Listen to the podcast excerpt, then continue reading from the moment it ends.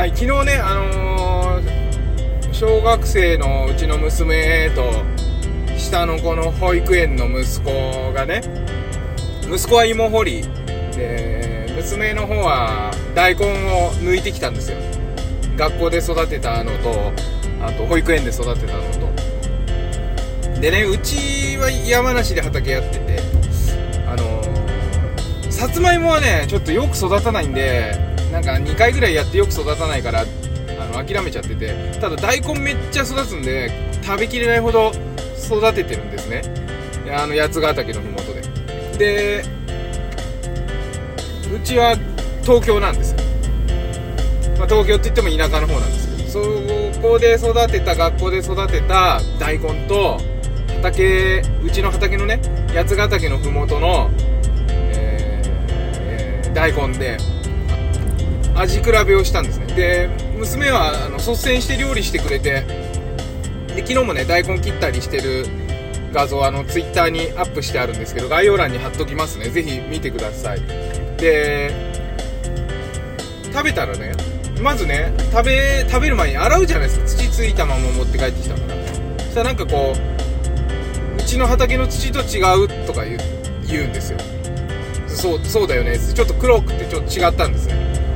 でねちょっとなんか手に残るこうネバネバ感もちょっとあったりとかちょっと違うっつってなんか嫌だとかって言って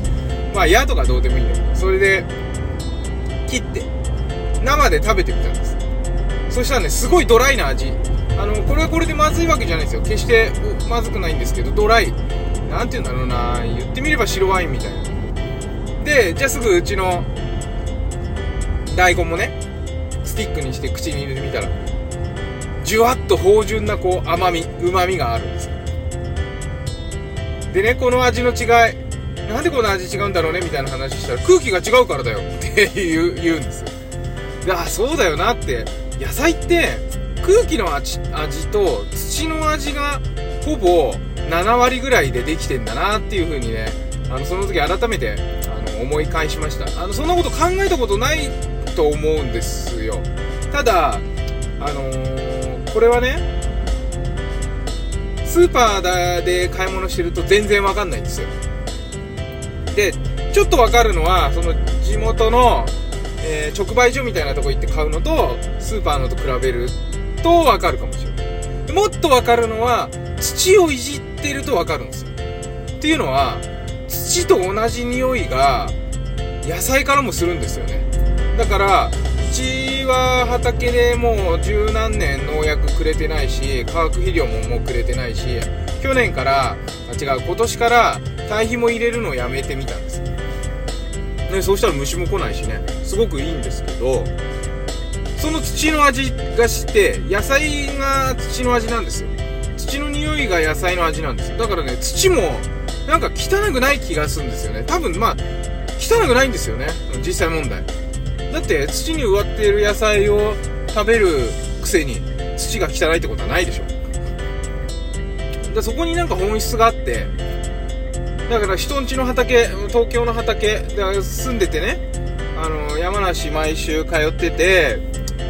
山梨の方がもう外に出ただけで空気がきれいで楽しくなっちゃうっていう気持ちと東京にいる時のその空気とあとの土の触った感じとか洗ってる時の土の匂いとかでもう食べる前から味が分かっちゃってたんですね。うちの娘は。で食べてみてほらねってなると。空気が違うからだよってことを言うんですよ。これを7歳にしてね この感性を持ち合わせてるっていやマジ間違ってなかったなって思うんですよ。本当にもうあの勉強やれとかそういうこと一切言わないし宿題嫌だったらややってくなってやってくなって言うと怒るんだけど 逆に。あの面倒見てほしいからかわかんないけど。まあでも本本心なんでやってくなって。別にいいよ。いいよ。いいよ。やんなくてもいいよ。まあそれで勉強全然あれなんだけど畑行ったりとかキャンプ行ったりとか料理したりとか、まあ、私たち妻も含めて好きなこ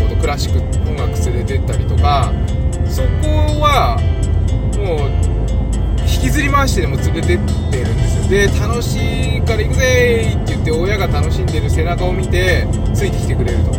そこで培った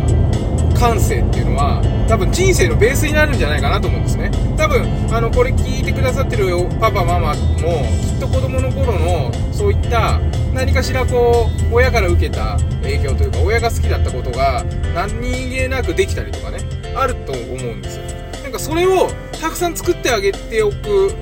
ということがすごくね将来の豊かさのね本当に子供が豊かさ豊かになる何、えー、て言うのかな全体としてまあ5%とか少ないかもしれないけど多少ね影響を及ぼせるんじゃないかなと思って。だから好きなことをじゃんじゃん子供の前でやりましょうと。いうことです。結論は。結論を先に言えって話ですよね。でもなんか喋りながらねあの言葉が湧いて出てきて喋ってるんであの何言うか分かんないんですよ。スタートする前まで。スタートしても。まあそんな感じで料理とかもしてますが、まあ、そういう感じでねその感性を磨くことが、えー、やっぱり生き物動物としての豊かさとか判断力とかねそういうことにつながるのかなというふうに思うのでそれにはやっぱりあの自然の中に行く畑をやるとかねすごくいいなっていうことが今回ね、えー、ある意味一つ答えを子供から頂いたということでご報告させていただきました。それでは今日も一日、えー、健やかにお過ごしください。バム君子育てパパの前向きラジオじゃなかった昔の名前だったそれ。トークトークエッセイでした。バイバイ。